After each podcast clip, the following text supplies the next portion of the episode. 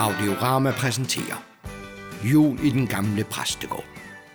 En julekalender af Troels Bering, instrueret og klippet af Jakob Octavius Jarlskov.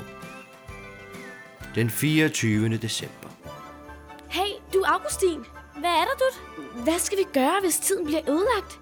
Så vil det være 1. december for evigt. Nej, du har ret. Øh, onkel Baldrian, du er så nødt til at sætte tiden i gang igen. Ikke før præsten tror på nisser. Men det kan jo tage en evighed, så stivnakket han er. Jeg bliver bims af det, hvis dagene bare er de samme. Han burde også for længst være blevet overbevist. Men i stedet, så brugte han hele aften i går med at finde på logiske forklaringer, der påviste, at dagen i dag alligevel var den 1. december. Det er så ikke normalt. Nej, det er det ikke. Det er det, jeg mener med, at præster er værre end alle andre. Selv hvis de bliver hyldt ud af den, prøver de altid at finde den logiske forklaring. Og vi nisser er ulogiske. Men søde. Jeg synes, du skal sætte tiden i gang igen, onkel Baldrian. Og så må vi sætte os ned og finde ud af, hvordan vi får præsten til at tænke ulogisk. Det kan vi ikke nå på en dag. Så vil jeg have fejlet. Men Vi skal nok hjælpe dig. Tre hoveder tænker bedre end et, og mit hoved er fyldt med ulogiske idéer. Ja, vi vil gerne hjælpe. Og hvis det alligevel fejler, så kan vi jo altid skyde skylden på Dut. Det gør jeg i hvert fald. Hvad gør du?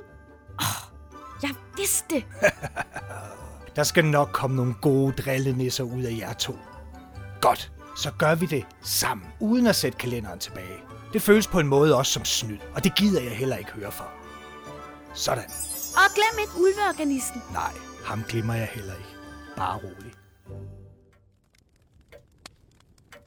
Godmorgen, skat. Jamen, du godeste, du ligner en, der slet ikke har sovet. Jeg heller ikke. Jeg sidder op hele natten.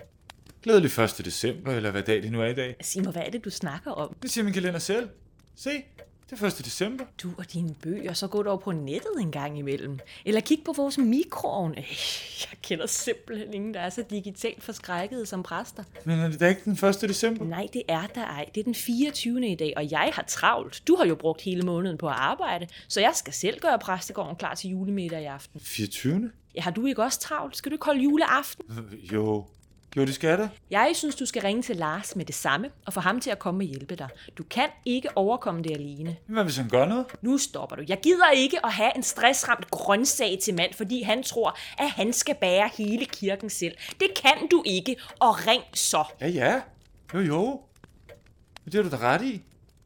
Jeg kan ikke klare det hele selv. Jeg har brug for hjælp. Jeg ringer.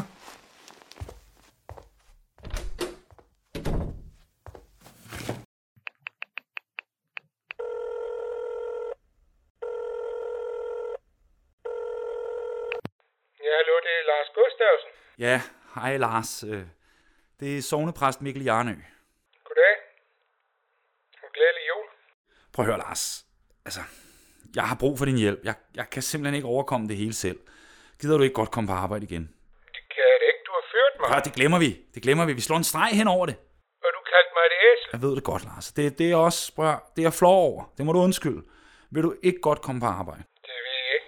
Prøv at høre, Lars. Jeg er inderligt ked af det. Altså, jeg har brug for din hjælp. Og jeg er bange for, at hvis du ikke kommer, så bliver juleaften for hele Sønder Bøvelse ødelagt. Okay, så kommer jeg. Tusind tak, Lars. Og prøv at høre, som et plaster på såret, så skal jeg nok få menighedsrådet til at give dig lønforholdelse. Tak. Nej, prøv at høre, det er mig, der takker. Glædelig jul, Lars. Glædelig jul. Godt. Det var Lars. Så skal jeg have fat på fru Stram. Hvem er nu det? Sønderbøvelse Pastorat, det er sovnepræst Mikkel Jarnø. Hej Mikkel, det er Simon. Åh, oh, hej Simon. Hvad, hvad er der så på færre? Øh, ingenting. Jeg er helt frisk igen.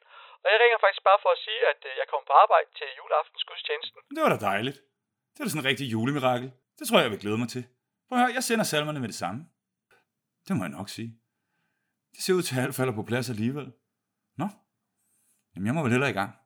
Men hvad præsten ikke ved er, at der inde i væggen bor to unge nisser ved navn Augustin og Dut. Hey, du... Onkel Baldrian, hvad laver du? Hej, min kære dut. Det kan godt være, jeg ikke fik skovlen under præsten. Men han skal delme ikke kalde min nissemagi for julemirakler. Det er falsk varebetegnelse. Det er, hvad det er. julemirakel mig her, og julemirakel mig der. Som om det lige pludselig er de der sådan forvoksede duer med glorier, der render rundt og hjælper graveren, når præsten er en røv. Ja, eller får organisten til at tro, at han er en ulv. Hvad vil du gøre? Jeg vil give hans kirkegængere en juleaften, de sent vil glemme. Og sørge for, at jeg ikke er den eneste, der bliver til grin.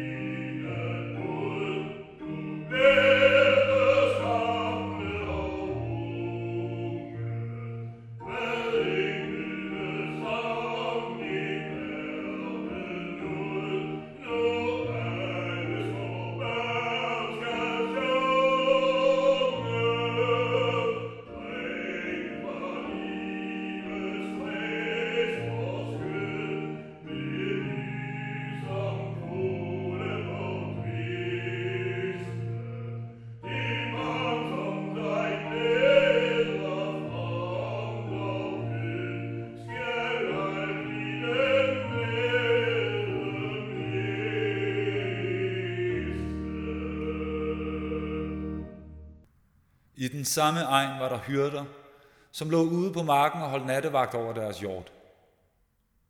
Der stod Herrens engel for dem, og Herrens herlighed strålede over dem, og de blev grebet af stor frygt. Men englen sagde til dem, frygt ikke, se, jeg forkynder jer en stor glæde, som skal være for hele folket. I dag er der født jer en frelser i Davids by. Han er Kristus, Herren, og dette er tegnet, I får, at I skal finde et barn, som er svøbt og ligger i en krybbe. Og med et var der sammen med engel en himmelsk herskar, som lovpriste Gud og sang. Ære være himmelnissen. I det højeste og på jorden. Fred til mennesker med himmelnissens vil. Nej, er det for noget vrøvl? Så blev det endelig jul i den gamle præstegård. Eller hvad? Præsten har flere gange påpeget, at det første jul den 25. december.